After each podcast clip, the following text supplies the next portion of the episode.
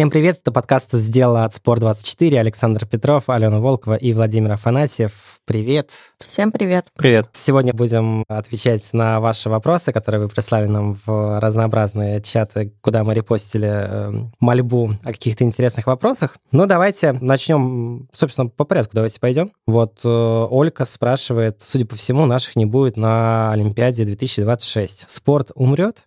Умрет ли спорт? Ну, наверное, тут нужно сказать, что пока не ясно, будем ли мы или не будем ли мы на Олимпийских играх. Все-таки до Олимпийских игр еще почти 4 года. Кто его знает, что поменяется. Мы не знаем, что будет завтра. Хорошо, а если, допустим, вот мы представляем, не будет наших на Олимпийских играх в Милане, да, 26 год. Давай так, спорт не умрет, потому что мы уже много раз говорили о том, то, что есть Россия на соревнованиях или нет, это тревожит только россиян по большей части. Публике заграничной чуть-чуть меньше это важно. Я думаю, что здесь имеется в виду как, как раз про русский спорт. Ну, нет? мне показалось, что это Хорошо. общем, потому что у нас же одна сейчас из главных линий, которые говорят наш спикер, это о том, что без России спорт это не до спорта и так далее. Хочется попробовать ответить всем и сразу, то, что нет. Мы гораздо больше теряем, чем мир без нас. И превозносить свою все-таки роль, она существенна, но и без нас можно жить. Хорошо, если мы говорим про российский спорт.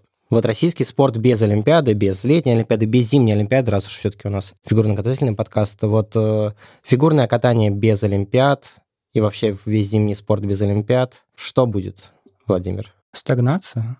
Ну, в прогрессе, наверное, точно будет стагнация. Насчет уровня интереса, это тоже вопрос спорный. Количество людей, которые болеют за определенных фигуристов, оно довольно большое, им все равно где смотреть, на каких соревнованиях.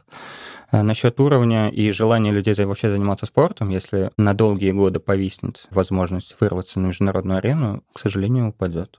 Нет, ну я, в общем, согласен. Мне кажется, что фигурное катание как такой государственно важный вид спорта. У нас, давайте так, весь большой спорт, он все-таки завязан как-то да, на государстве.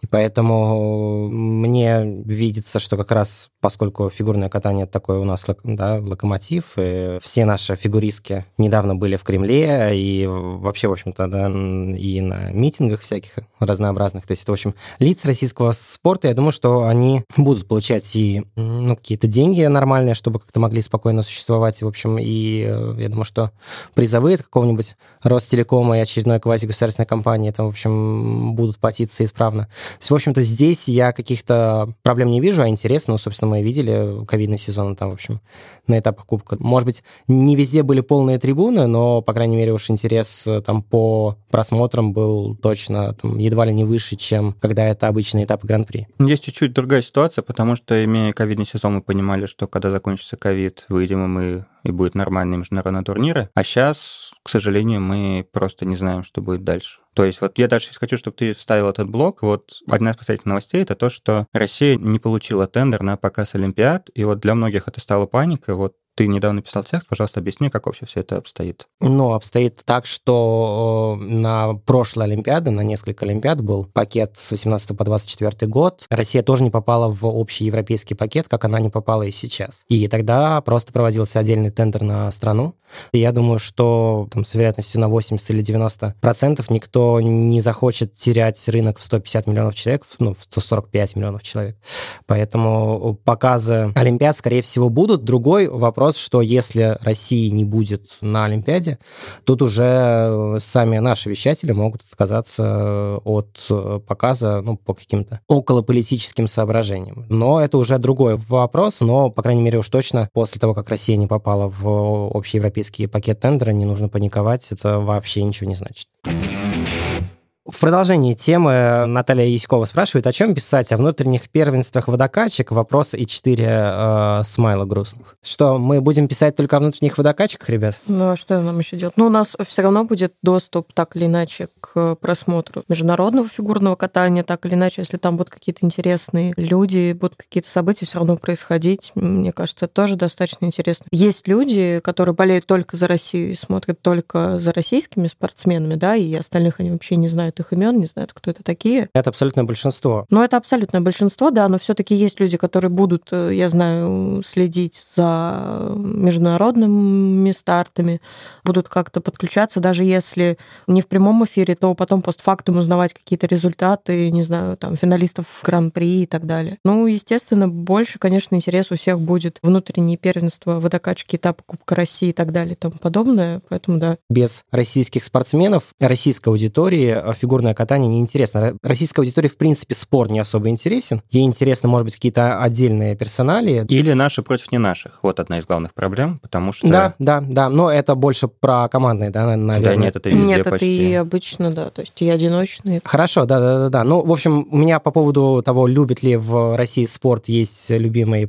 пример, когда я во время чемпионата мира после матча с Хорватией заступил на новостную смену, и самая собираемая новость при всей значимости момента это была новость, как э, Оля Бузова сказала, что она готова выйти замуж за Дениса Черышева, который забил, по-моему, первый гол сборной России в том матче. Вот, э, собственно, это показатель, наверное, того, что как интересуется спортом в России. Если я правильно помню, что в, по-моему, позапрошлом году или в прошлом, там, самой читаемой новостью там в футбольном разделе одной из самых было про то, как у жены Аршавина э, упал нос, да, в общем, там, что у нее, в общем, какие-то большие с этим проблемы. А в фигурном катании это, опять же, великая Оля Бузова, спасающая российский спорт в ледниковом периоде. Вот. а, Это к тому, наверное, еще, да, когда вы уважаемые слушатели, говорите про то, что вот не пишите, пожалуйста, желтизну, мы бы и рады, но почему-то вы вот кликаете именно на это. Вот я помню в каком-то из э, каналов, по-моему, у Насти Панина или, ну, неважно, у, у кого-то из э, фигурных журналистов, по-моему, как раз Настя спросила про то, вот о чем бы вы хотели читать, и там очень многие написали про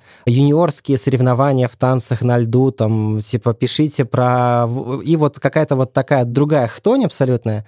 При этом вот я как бы понимаю, что это, ну, там, тысяча просмотров, дай бог. То есть международные соревнования, ну, если мы не берем какие-то там чемпионаты мира, возможно, а в принципе какие-нибудь этапы Гран-при будут интересны, ну, какому-то ядру там очень каких-то таких вот именно казуальных таких фанатов фигурного катания, коих мало. Поэтому, в принципе, разницы между тем, где выступает Аня Щербакова или там Камила Валиева на водокачке или нет, ее нет вообще.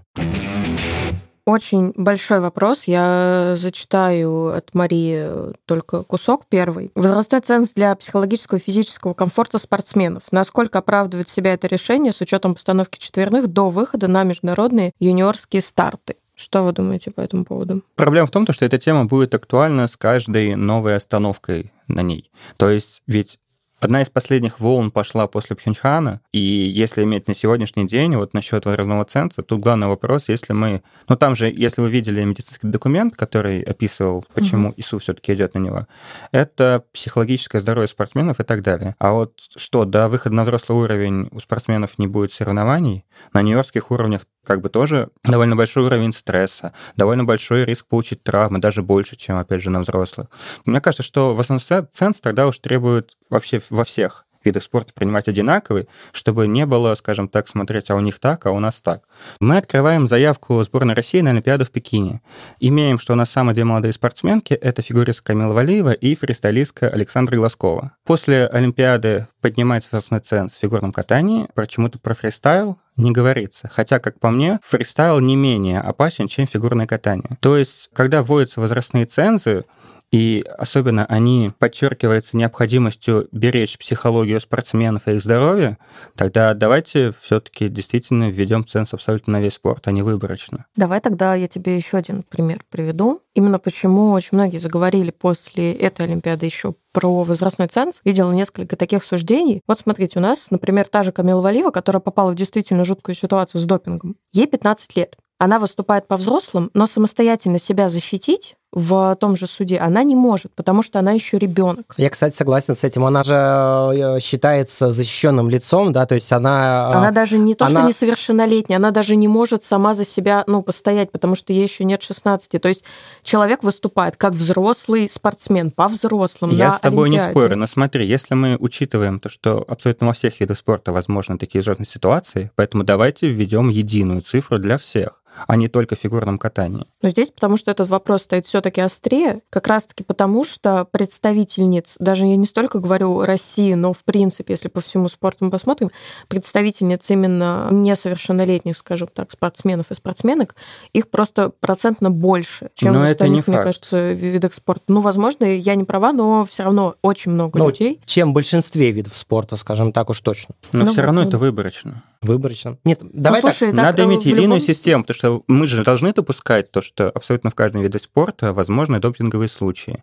И где-то у нас есть возрастная планка жесткая, где-то ее или нет. Например, вот мы сейчас опять возвращаясь к примеру с фристайлисткой. Во фристайле же теоретически возможен тоже допинг. И там есть молодые спортсменки. Если мы бережем их психологию, здоровье и так далее, то давайте беречь всех абсолютно, а не только в фигурном катании, а то только потому, что сейчас это произошло. Ну хорошо, мы же ну, не будем отрицать, что, наверное, главный э, аргумент, о котором не говорится, но, естественно, повышение возрастного ценза, оно направлено, да, и вся эта работа была направлена на то, чтобы, ну, в общем-то, чуть-чуть сгладить гегемонию российских одиночниц. Ну, и это, в общем-то, в этом нету ничего плохого во всех видах спорта, где есть какая-то гегемония, руководство этого вида спорта пытается создать, может быть, немножечко искусственные условия, при которых конкуренция становится немного выше. Ну, это был же э, весь движ еще и до допинга.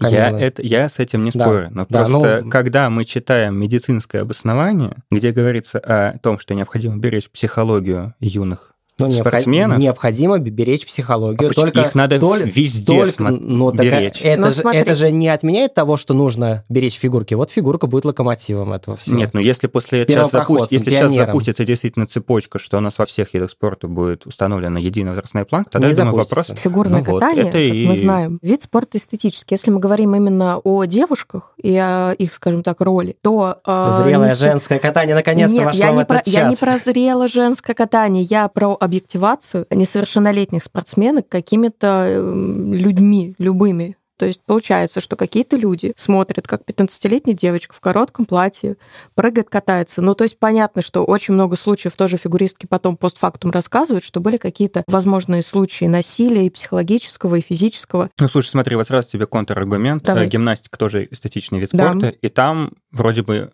ценз повыше, если я ничего не путаю. Нет, то же самое. Ну, я к тому, что его сейчас не будут повышать. М, Нет. И не собираются. обсуждается. И не обсуждается. Но это потому, Опять что же, если мы нет- бережем вид спорта, объективация, все эти вопросы, ну, давайте везде. Я, мне нравится гнуть эту линию, потому что я считаю, то, что она Нет, имеет возможно, это право на правильно, жизнь. да, но тут б- проблема в том, что, по сути, каждый вид спорта развивается так, как он считает нужным, и тут, ну, нет никакой общей, то есть, я не знаю, может быть, могут, конечно, я юридически не знаю, как можно выпустить общие правила для всех видов спорта. Я не уверена, что это юридически даже возможно. Нет, ну почему? Они же могут на Олимпиаду допускать там... Но Ну это нет, смотри, Олимпиада, но- юридически это возможно, потому что мы вспоминаем, что у нас была Елена Водорезова, которая 12 лет выступала, и в какой-то момент реально было правило для всех видов спорта. Вроде бы в 90-е было введено, что с 15 лет можно участвовать. По поводу объективации, как раз, по-моему, с Хлоей Ким, если я правильно помню, как раз в Пхенчхане был скандал, да. Да. когда американский комментатор сказал, что Хлоя Ким очень горяча, там было другое слово, оно было чуть более а, острое, чуть более матерное. Вот. Ну, а, опять же, смотри, я- поругались, я- я- но никаких да, правил да, я не к тому, введено что было. при желании объективизировать можно любую красивую девушку в любом виде спорта. Это как бы зависит от э, испорченности человека. В общем, давайте закончим этот блок тем, то, что я за то, чтобы везде было едино. Если нет, то это получается рвано и ненатурально. Давайте закончим блок тем, что Владимир молодец. Да, Владимир, Владимир Всё гнет, придумал. гнет, гнет, да, свою линию. Алена Косторная и Елена Буянова официально объявят о начале сотрудничества или утвердительного ответа так и нет, спрашивает Ольга Прокофьева у официальных представителей Алены Косторной и Елены Буяновой на территории Российской Федерации. Не знаем мы, по крайней мере, утвердительного ответа точно в официальных каких-то... Источниках ничего Источниках не пока было. нет. Да, мы Вот. знаем все то же, что И видим фотографии и видео. Ну, можно тут И читаем паблик. э, Сегодня Алена Косторная... как- Наконец-то как, он перешла. теперь э, А, называется? Он закончил вроде бы свою деятельность. Не, Когда кажется, Алена есть. перешла, вроде бы они сделали Перешла пост, ли то, что... Алена Косторная в ЦСКА, там, по-моему, как-то так он Да, да, назывался. перешла ли Алена. Это был абсолютно великий паблик. Я не знаю, есть ли он сейчас. э, Я надеюсь, что... Так вот я говорю, то, что вроде бы он, когда это объявили... Есть, есть. Алена Косторная все Нет, еще нет. в ЦСКА называется А. этот паблик. Мы передаем привет авторам его. Это шикарно. Вот, ну, давайте обсудим вообще, в принципе, сторону, и Буянова, раз уж речь зашла, этот союз имеет вообще какое-то будущее? Ну, очень сложно сказать, потому что все-таки Елену Буянову как тренера, одиночницы сильной мы не видели, наверное, с Марией Соцковой, да, которая выступала в Пхенчхане, она была третьим номером, достаточно крепким таким третьим номером, но после этого вот эти четыре года мы о ней как о тренере какой-то, сильном тренере в одиночке, мы о ней не слышали. Ну, подожди, Артур Даниэлян. Я говорю именно где женской. Все равно женское, мужское, это разное, тем более Алена только перешла, и на самом деле очень сложно что-то сказать, что, что у них там получится. Ну, это вызов, ведь для... А тут главный вопрос... И для Буяновой тоже, тоже это да, вызов, потому, потому что, что, да. Тут главный вопрос, что они обе ставят перед этим вызовом. То есть какая цель у Алены? Просто кайфовать от катания или бороться за топ-3? Ну, сейчас смотри, сейчас как раз, так как все старты внутрироссийские, то есть как бы отбираться в сборную условную, да, нет смысла, то есть в топ-3 попадать смысла особо нет. То есть просто кайфовать? Ну, пока да. Дальше, как оно пойдет, но мы же все равно не залезем к ней в голову, не узнаем, что там на самом деле. Ну, то есть, мне кажется, здесь ключевой вопрос это вопрос э, мотивации, причем как у Алены, Ой. готова ли она, да, э, серьезно кататься, потому что, ну, в общем, не секрет, что были, да, какие-то э, проблемы с этим. И у Буяновой тоже, да, потому что, ну, действительно, ну, не то, что есть впечатление, что как-то она немного устала, да, но ушла она в тень, по крайней мере, на этот цикл, хотя, да, ну, в цикле сочинском, да, у нее олимпийская чемпионка, в пхенчханском, ну, в топ-7, по-моему, да, вошла на Олимпиаде угу. Мария, да? Топ-8, топ-8. Восьмой она была. Ну, неважно, седьмой, восьмой, ну, тоже высоко, в общем, для всех российских э, мальчиков это была недостижимая задача на этой Олимпиаде. Посмотрим, да, действительно, это, наверное, будет самый интересный дуэт новый вот в фигурном катании, тем более у нас каких-то громких трансферов пока, во всяком случае, нет. Мы, наверное, о потенциальных еще сейчас поговорим. Елена М. спрашивает, есть ли новости об Этере Георгиевне с Бостона? Как официальный представитель Этери Георгиевны в Москве, сидя, к сожалению или к счастью, мы не знаем ничего примерно о том, как она там, что там с ней, пускают ли ее на каток, это все мы узнаем потом в каком-то ну, интервью вроде, Первому каналу. Вроде бы не должны пускать, да? Но ну, не начальница, должны... начальница не должны пускать сказала, к бортику, а трибунах к, она вроде ну, бы может сидеть. Да, к бортику, что ноги Этери Георгиевны не мы потом, на я говорю, это все узнаем из какого-нибудь интервью большому Первого канала, который разделят на две части и покажут в прайм-тайм. Хорошо, давайте тут, э, да. тут, да, с смс-ками обязательно, да, смежный вопрос, что вообще будет с Терри Тутберидзе, Юлия спрашивает. С одной стороны, ей вряд ли интересно побеждать на сотни национальных соревнований, она как-то пытается сохранить репутацию в международном поле, удаляя фотографии с российским флагом и президентом, может, будет тренировать больше иностранных спортсменов, сейчас у нее только Морис. С другой стороны, не везде ее методы приветствуют, еще идет разбирательство по делу Камилы, и поддержка федерации ей важна. Вот, собственно, да, что вы думаете думаете, э, ну, я не очень пока э, представляю, как в нынешних условиях как э, число иностранных спортсменов может увеличиться, потому что, ну, считается Морриса, наверное, иностранным спортсменом. Ник Игадзе еще есть у нее, да, так-то. Есть, Комментатор есть. наш любимый, забыл лучшего фигуриста, да. Вот, да, ну, в общем, в целом, да, наверное, вот иностранцы уровня Беларуси, Грузии, каких-то, может быть, еще дружественных нам стран, если есть еще такие, вот, будут. Сильно ты Грузию дружественной страной назвал. Ну, Морис грузин. И Ника Гадзе тоже. Нет, Виталий ну... Георгиевна. Давайте уж, давайте уж начнем, начнем с азов. Ладно, хорошо, да. Что думаете вы? Ну, мне кажется, вообще, в принципе, вопрос построен очень интересно. Ли будет Этери Георгиевне выигрывать? Да, Этери Георгиевна должна тренировать девочек, которые будут выигрывать эти внутренние российские старты. Ну, то есть ее желание уйти куда-то, не уйти куда-то, это все не так важно. Важно, что у нее целый, ну, сколько у нее, с десяток, получается, спортсменов, абсолютно разных возрастов, абсолютно разного качества, которые она, ну, бросить просто, ну, я не знаю, каким нужно быть человеком, чтобы просто бросить вот такой большой, ладно, там, если у тебя группа 1-2 человека, и ты знаешь, куда их пристроить. А по сути, это у нас как бы такой основная, большая, самая сильная, ну, честно будем, признаемся, самая сильная группа в стране, и ей будет неинтересно выигрывать, и она куда-то уйдет. Ну, это очень странно на самом деле.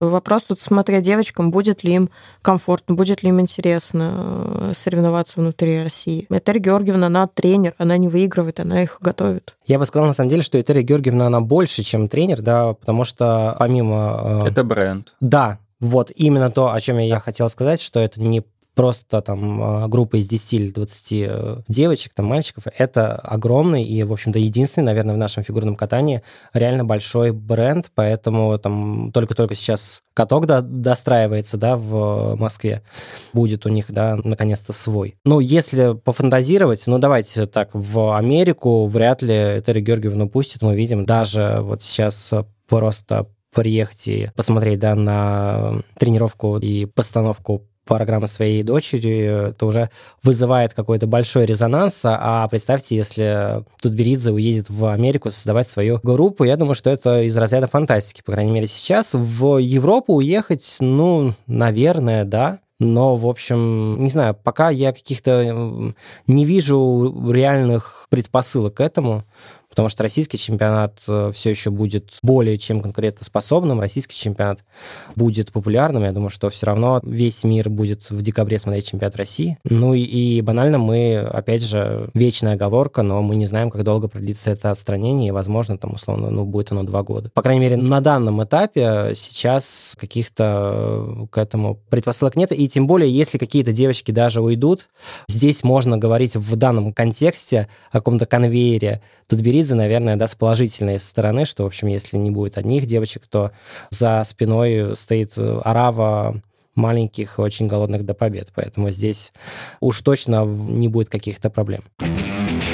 В продолжение темы вопрос от Ариши. Что думаете о юниорах Хрустального? Просто здесь вопрос еще, какие юниоры имеется в виду, там Макатьева это, это юниор или нет? Ну да, она еще сколько вот юниорка. Ну этим, вот здесь, здесь э, вторая часть, найдется ли фаворит среди них, ну мы понимаем, да, там Аделия Петросян и Софья Акатьева, да, наверное, ну, вернее, наверное, в обратном порядке, да, Акатьева и Петросян, хотя, ну, посмотрим. Честно говоря, про Тех, юниорок за ними, помладше, наверное. вот, Аленушка... Двоеглазого. Двоеглазого, Двоеглазого Софья, да, да, я знаю, да, видела. Да, да, да, да, но вот не буду врать, я не силен он прям в, вот так в его юниорском катании? Нет, ну там действительно все достаточно слаженные и прыгают, ну то есть они напрыгивают э, ультраси-элементы. Тут действительно проблема в том, что возвращаемся к нашей любимой теме, что дети прыгают э, четверные прыжки, пробуют, э, убиваются, и тут смотря скорее, кто доедет до взрослых просто.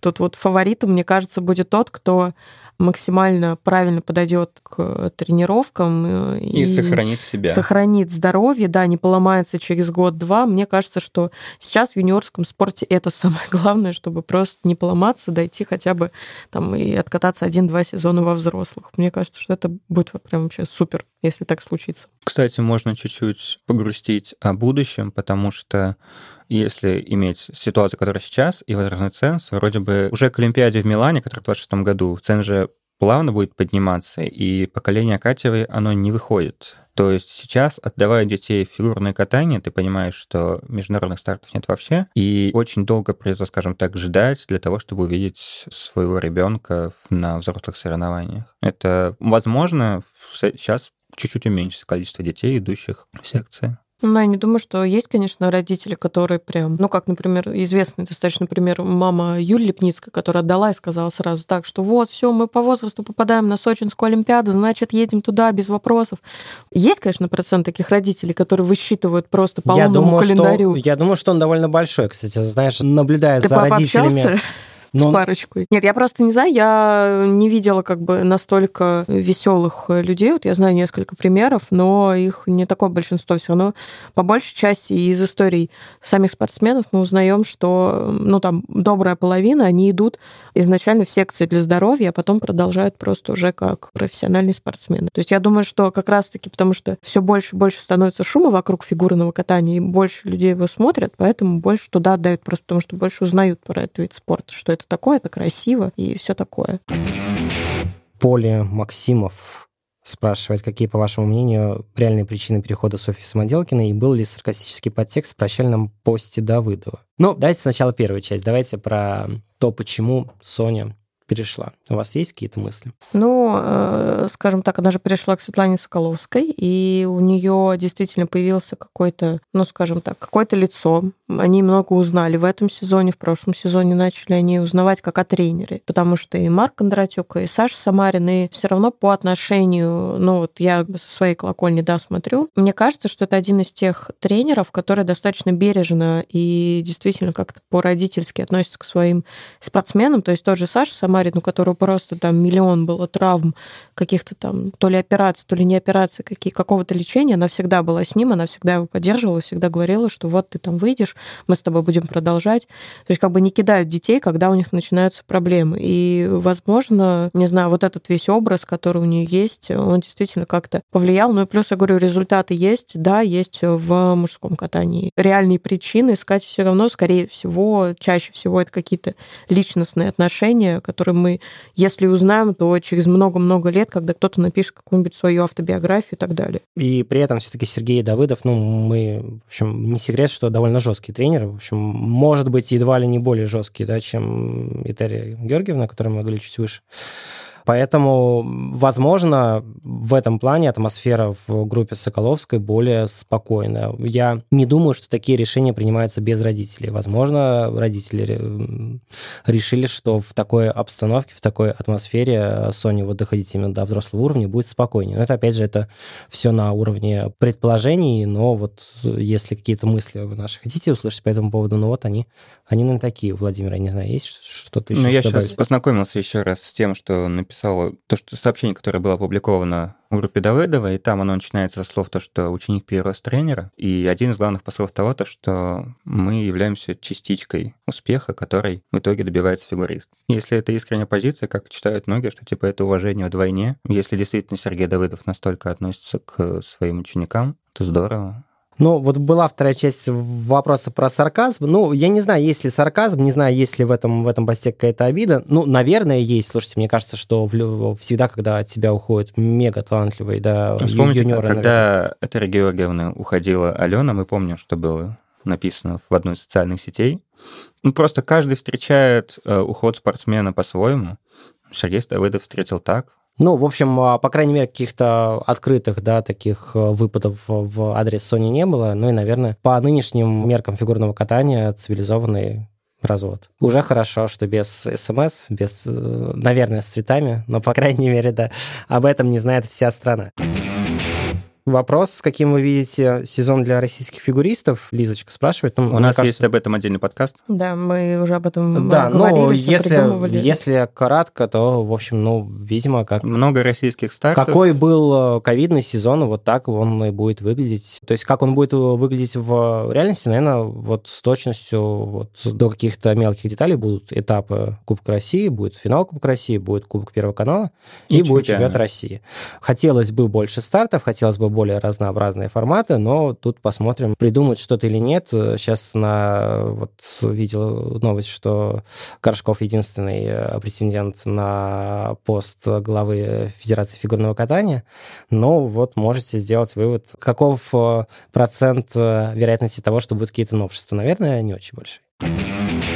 Новые тренерские группы парников Ангелах Плющенко и тренерство Илья Вербуха могут ли составить конкуренцию в новом сезоне или необходимо больше времени? Евгений Плющенко, когда начал, да, наверное, ну, какую-то активную деятельность в своей академии с того, что позвал сразу нескольких звезд, и в итоге стало понятно, что это не работает, что все-таки, по-моему, на одном из э, подкастов мы тоже в том году еще это обсуждали. По-моему, Влад Жуков говорил о том, что вот нельзя построить да, сразу Манчестер Сити, нужно как-то начинать условно с Краснодара, который вот делает э, Галицкий, да, если мы на футбольные а, аналогии переходим.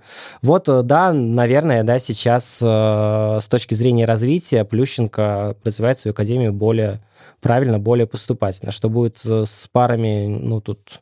Во-первых, не один Плющенко наверняка будет э, тренировать. Здесь во многом будет э, зависеть от того, какой будет тренерский штаб на пары в академии. Давай, я хочу закончить позитивом. Это футбольную ставку, то, что Давай. Галицкий все-таки добился своей добился, мечты. молодец. И на минувших выходных в игре с ЦСКА все 11 воспитанников были на поле.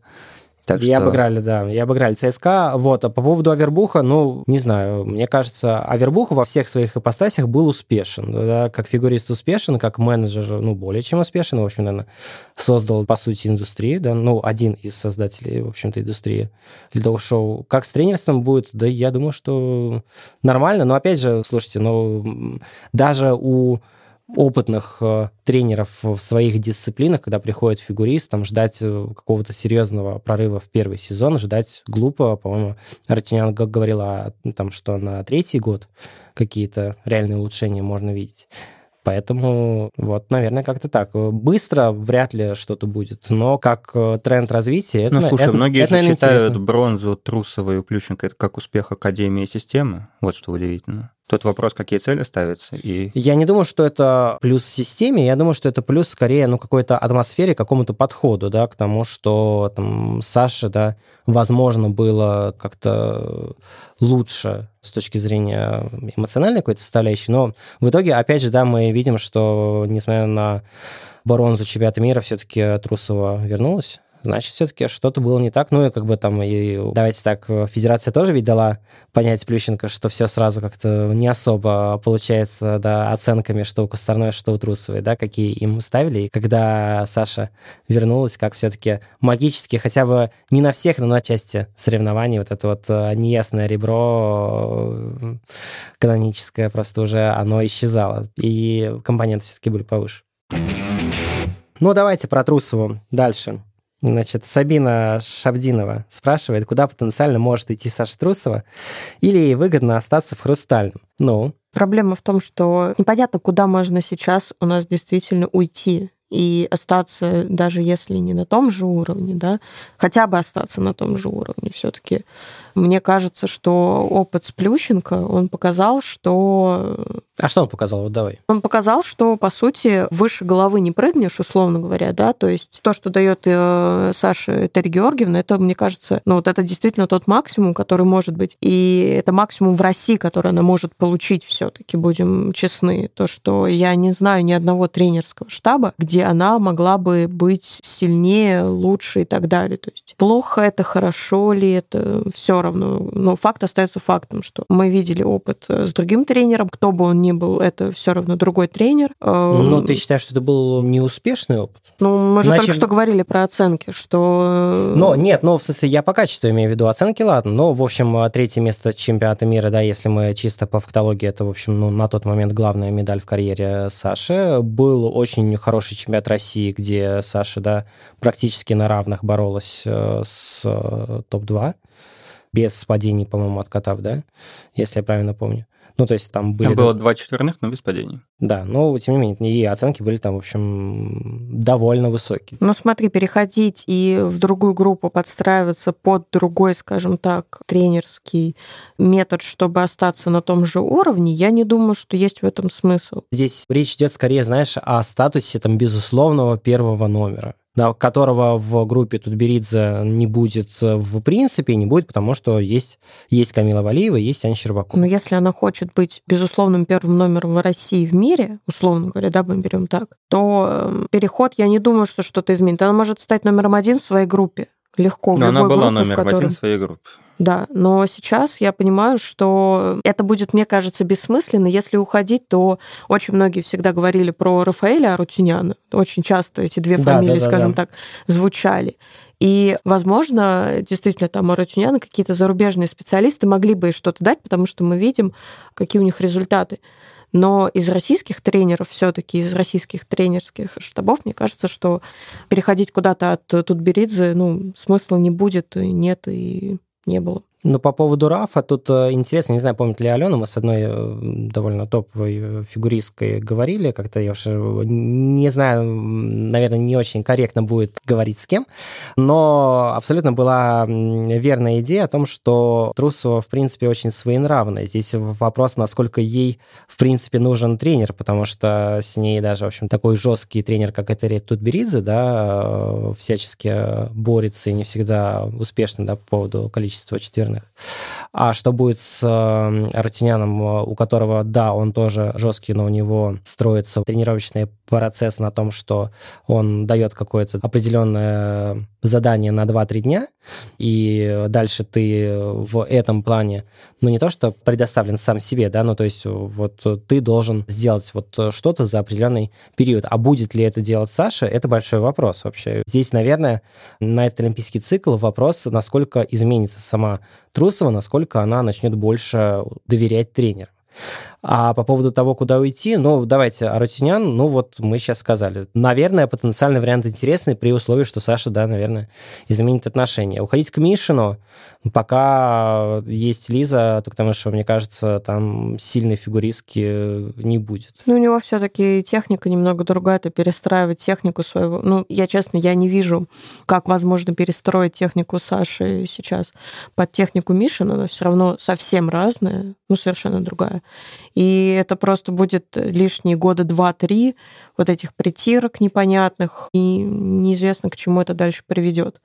Ну, то есть, как бы, я не вижу какой-то перспективы в этом. Такой прям, я думаю, что если останется тот же самый уровень, который есть сейчас, да, те же самые результаты, которые есть сейчас, это уже хорошо. Хорошо, ЦСКА. Вот э, много э, это что у нас не инсайд, это не инсайды, но вот я слышал очень много слухов, я не знаю, честно говоря, откуда они берутся про Соколовскую и Трусову. Вот было такое потенциально это может сработать. Но это, я думаю, что на, э, именно с точки зрения там, первого номера в группе хороший будет спарринг теперь с Самоделкиной. Ну и вот такое положение примы и, наверное, там, ну, более какое-то спокойное эмоциональное и душевное состояние. Ну вот мы видели, да, после Пхенчхана, чем оборачивается вот тот э, прессинг, когда ты постоянно тренируешься со своими соперницами. Вот здесь этого не будет. Поможет ли это? Ну, сложно сказать, потому что, с одной стороны, да, это спокойнее, легче, и ты сам себя чувствуешь, наверное, намного лучше, когда ты первый номер в своей группе, когда ты самый лучший, и ты не видишь, что есть кто-то лучше тебя, и у тебя какое-то самоощущение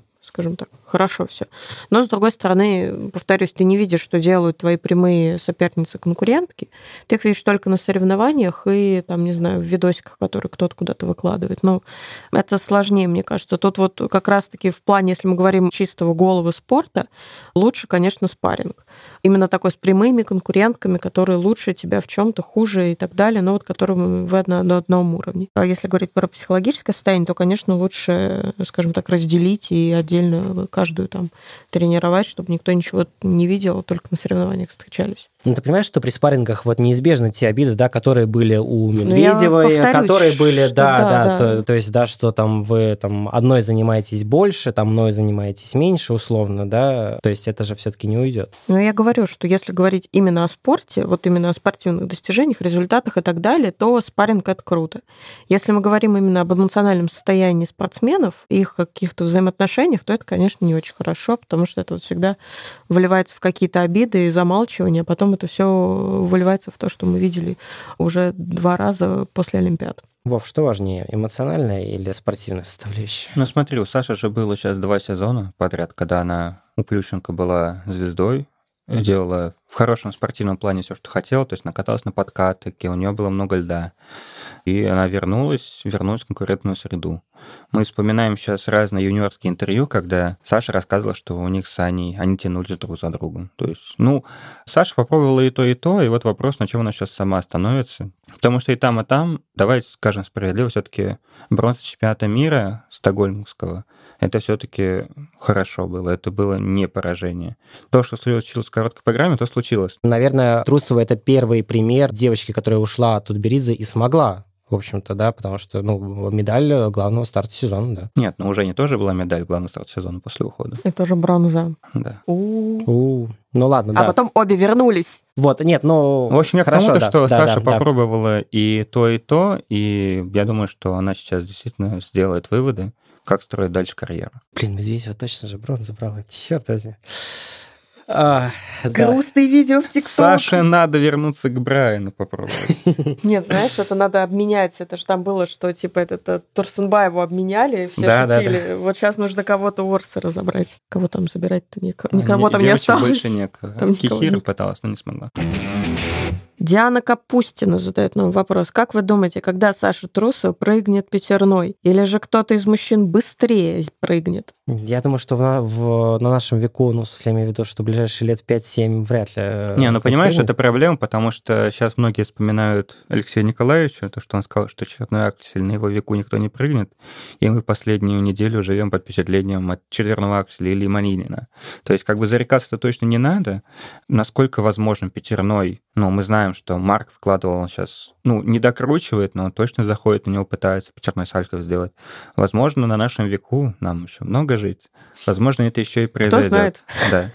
Ну вот э, было какое-то интервью, честно, сейчас не вспомню. Может, даже Ису, по-моему, это, кстати, было видео Ису, где в э, своей манере Стефан Ламьеля рассказывал о том, что пятерные прыжки, это даже если это возможно, то это просто настоящее убийство спортсменов. Он рассказывал, в принципе, про сложную координацию, про то, как практически невозможно скрутить 5 оборотов сейчас при, скажем так, нынешней подготовке спортсменов.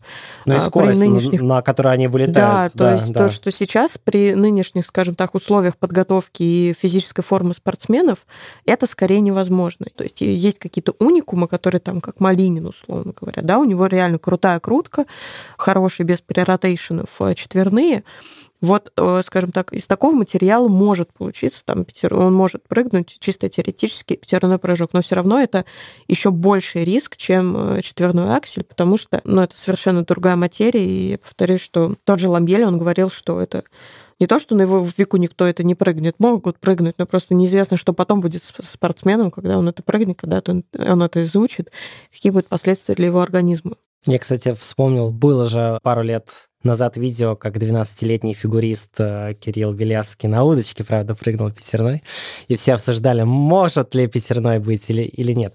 Но сейчас, в общем-то, к нему близок э, стал Илья Малинин, который 4,5 скрутил его, и вот Наталья Лукьянова нас спрашивает, как вам четверной Акселя Малинина, сможет ли он опередить Ханю и исполнить его на соревнованиях в следующем сезоне?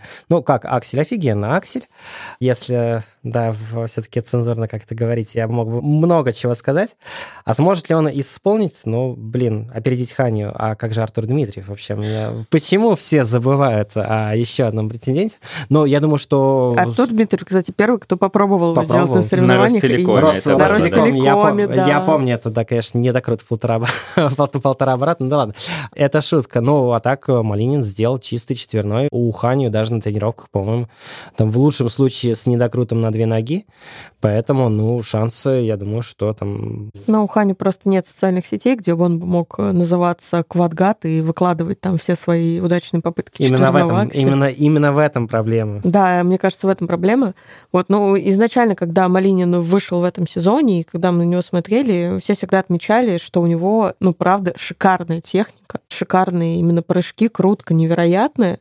И, скажем так, это не было неожиданностью, то, что он прыгнул этот прыжок, потому что у него действительно есть э, все данные, его действительно очень хорошо в этом плане обучили. И мы говорим о том, что техника все-таки как вот по книжке, скажем так, текстбук, то, ну, то есть идеальные четверные, они так и прыгаются, как у Малинина. То есть у него они действительно сейчас пока не испорчены, они сейчас у него действительно очень хорошие. И мне кажется, что не, не уверена, что он может прыгнуть, потому что мы все видели, что случилось с ним на чемпионате мира, как он развалился в произвольной программе, потому что все равно он еще достаточно юный, психологическое состояние тоже непонятно какое, все равно, ну, то есть его не пустили, условно говоря, на главный старт в карьере, и так или иначе, сколько бы мы ни говорили, что у него еще огромный путь впереди, это было обидно. Вот, поэтому надо смотреть. Я думаю, что он его прыгнет, но не в самом начале сезона, просто потому что как раз-таки психологически это все равно очень сложно.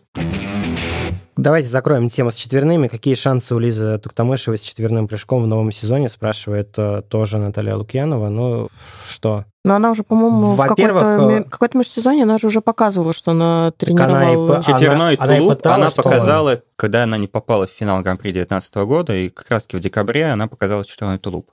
Сразу давайте я продолжу тему. По поводу шансов Лизы бороться за топ-места, даже если... Взять, ну, она на соревнованиях только один раз пробовала исполнить четверной тулуп, это был чемпионат России 2020 года, и с той базы, если сейчас ее сравнивать, она была бы вроде бы пятой Сильно ли у нее повышаются шансы на борьбу за места в нынешних реалиях? Скорее нет.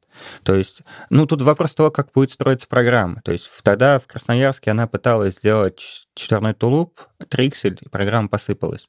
Собрать это теоретически можно. Вопрос, что будет добавлять, убавлять. Но если мы имеем единственный на данный момент нами уведенный вариант, то по базе это не топ-3, не топ-4 даже. Но в любом случае, если чисто, да, Трусова все равно сильнее, Валиева сильнее, Щербакова сильнее. Если мы, скорее всего, будут э, юниорки, да, на международных, э, на внутрироссийских стартах. То есть Акатьева сильнее. Самоделкина Самоделкина выходит. сильнее. Аделия Петросян сильнее. Но, то есть, да, у Адели нету Трикселя. Ну, у Не- нее не- два Ридбергера да. в произвольной. Ну, то есть, каков максимум там, наверное, по международной системе оценивания, ну, наверное, там 160 Лиза с четверным может выбить. Ну, как вот на, по-моему, чемпионате Японии Рика Кихира делала, по-моему, у нее, правда, было один тройной аксель и один четверной прыжок в произвольной, она выбила там где-то 155. Ну вот хорошо, если там два тройных как-то вставить, ну вот 160. Ну и как мы понимаем, что этого все равно очень и очень мало, даже с учетом тройного акселя в короткой, который, в общем, в принципе, наверное, нивелирует скорее отставание Лизы от остальных, чем дает какое-то преимущество. Давайте в завершении такие провокационные вопросы, дискуссионные и, как мне кажется, немного ностальгичные. Екатерина и Варвара спрашивают про наших любимых фигуристов. Мне кажется, что Это, можно- самый провокационный вопрос Да. для, для нет, журналистов, мы- да. И туда же, и туда же можно добавить про Леонид спрашивает, расскажите про свои любимые программы. Я предлагаю по кругу, по одному виду. Давайте начнем с мужского одиночного. Начну я. Сразу скажу, что я не настолько много видел фигурного катания. И, например, дуэль Плющенко и Ягудина, она была в мое время, когда я уже существовал, но не на моих глазах. А я помню. Да. Мне ну вот. сколько И, было? соответственно, мне выбирать не приходилось в детском возрасте, когда особенно стал смотреть фигурное катание. И моя первая Олимпиада, которую я посмотрел, это была Олимпиада в Турине, а так как я из Петербурга, и мне всегда говорили, что когда побежать из твоего города, это реально круто. Я видел абсолютно чемпионский прокат Плющенко, и как фигурист это действительно гениальнейший спортсмен. И его, может быть, его тренерская деятельность и пока вызывает вопросы, но как фигурист для меня это действительно топ. После ухода Евгения Викторовича из спорта, ну, наверное, Чен. Вопрос к тебе как к Плющеботу. Его засудили в 2010 году? Давай так, когда э, была Олимпиада в Ванкувере, мне было 13 лет, и мне, конечно же, казалось, что это ужас, так нельзя. Но потом, соответственно, познакомившись с э, минимум с протоколами, с компонентами и так далее, я понимаю, что это скорее справедливо. У меня вот абсолютно то же самое. Я помню, как это, это по-моему, утром же было по московскому времени, и как раз перед универом я смотрел, да, вот эту битву, и такое чувство несправедливости у меня было по отношению к Плющенко. А сейчас вот, когда пересматриваешь эти две программы, вот с каждым разом все больше ощущение, насколько же Лайсочек был хороший, насколько э, Плющенко там с каждым прыжком буквально боролся. В общем, ну, конечно, Лайсочек э, выиграл, к сожалению, тогда. Подожди, а ты хочешь прямо любимого фигуриста по каждой дисциплине? Можно Потом так. вырежешь, если что. Не, ну давай, хорошо, ну хорошо. Так. Теперь ты одиночник. Одиночник? Ну, Ханю. Почему? Ну, знаешь, это вопросы из, наверное, вот кто вам нравится, Месси или Роналду, да?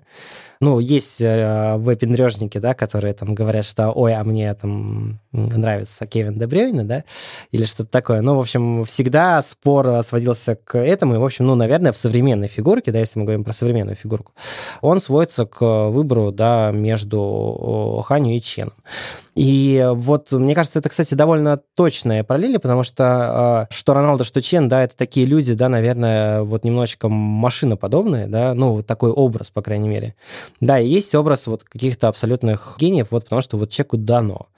Потому что там Чен это абсолютно технический гений тоже, да, но, в общем, вот Ханю, да, это что-то вот такое нечеловеческое.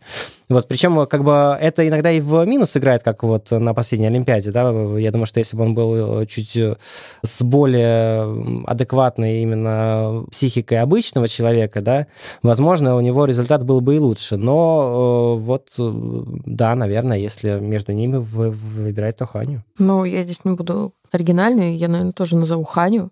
Потому что, по сути, Ханю это моя первая любовь в фигурном катании. А первая любовь, как говорится, не сбывается никогда. Но, правда, я помню, я смотрела, когда его произвольную программу на чемпионате мира 2017 года в Хельсинки, где хлопки, аплодисменты, э, просто они заглушали музыку, я сидела, я смотрела, я понимала, что, ну, вот, действительно, э, это искусство, это прекрасно, и до сих пор, э, мне кажется, я с Юзуру Ханю, мы состоим в абьюзивных отношениях, потому что я одновременно его люблю и ненавижу, я его люблю, а он делает мне все больнее и больнее своими всякими выкрутасами, и каждый раз это все больнее и больнее, и хочется плакать.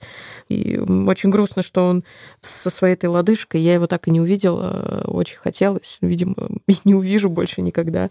Вот очень грустная история. Так, Соответственно, самый провокационный вопрос, потому что это женская одиночка. Тут чуть-чуть сложнее, потому что, если вспомнить, то моей первой Олимпиады, которую я смотрел целиком, это был Турин. Вот, а там женская одиночка, скажем так, на мне все эти призеры, по сути, вроде бы сразу и ушли.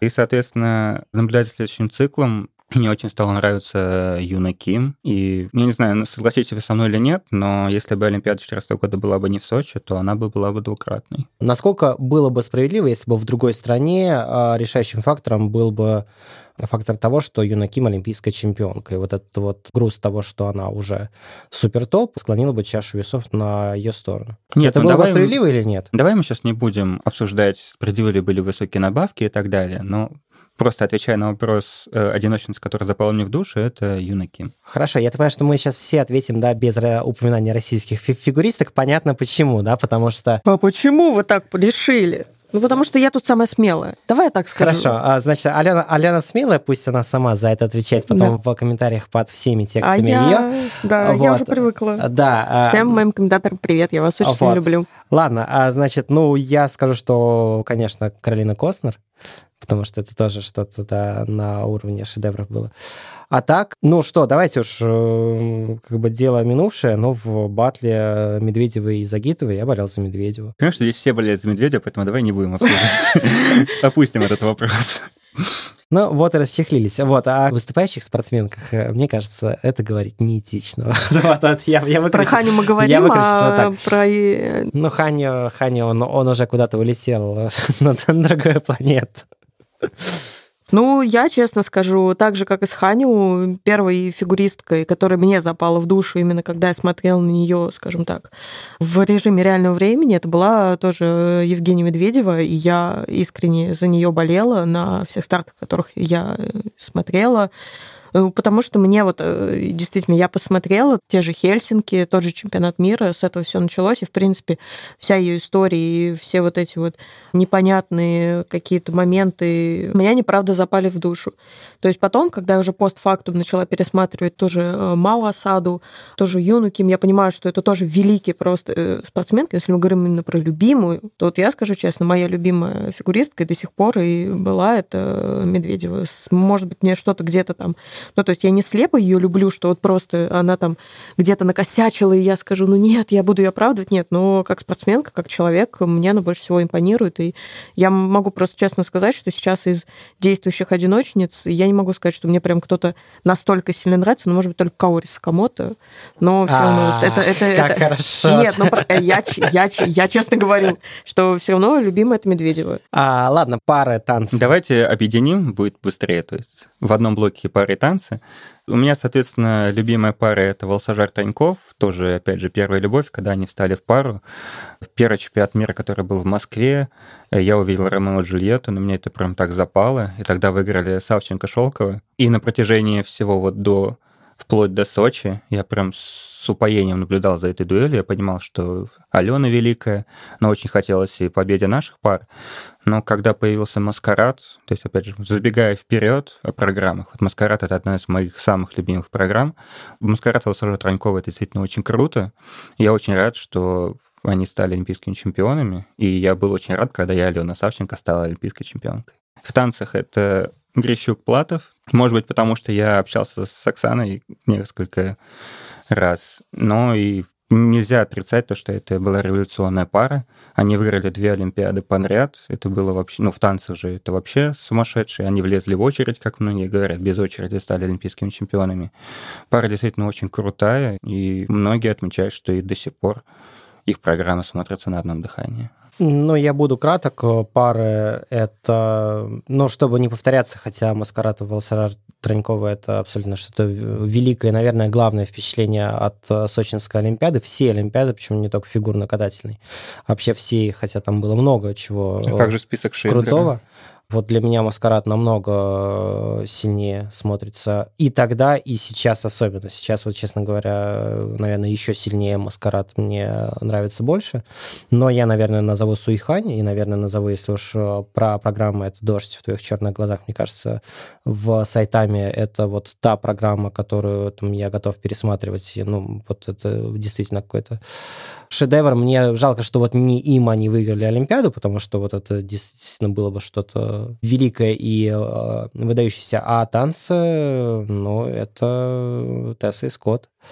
И, наверное, потому что, вот я, честно говоря, Олимпиаду в Ванкувере фигурно-катательную помню не так хорошо. Удивительно, даже Турин помню лучше. И вот я, у меня два впечатления. Это Плющенко и даже это, по-моему, был обязательный танец Тесса и Скотта. Танго?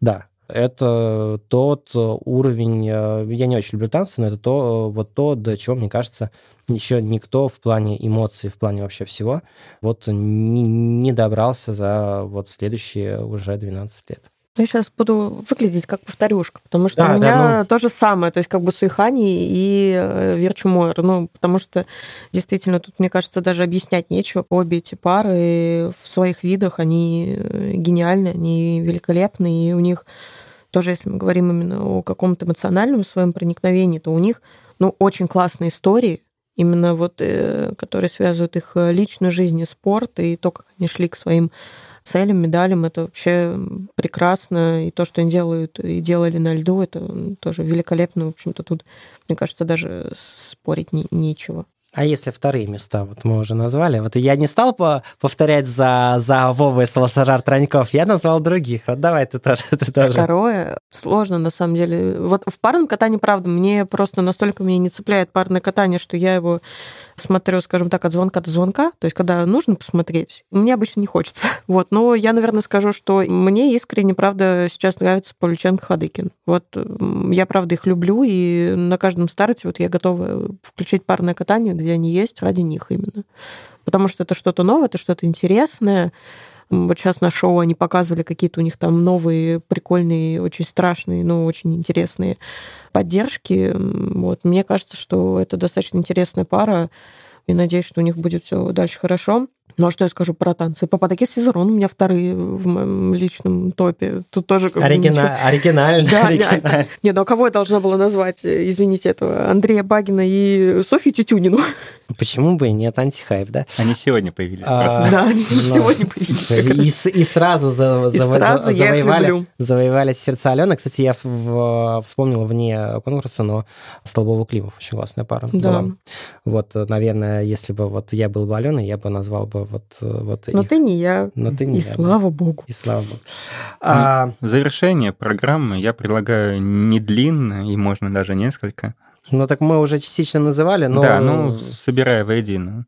У меня в женской одиночке это «Слышу, не слышу» Медведева, это «Призрак оперы» Загитовой и «Ангел Косторной». В мужской одиночке ну, детское воспоминание Турин — это Тоска Плющенко, это Элтон Джон и Нейтан Чен в Пекине.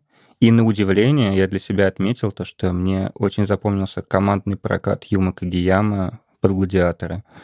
Это было очень круто, мне понравилось.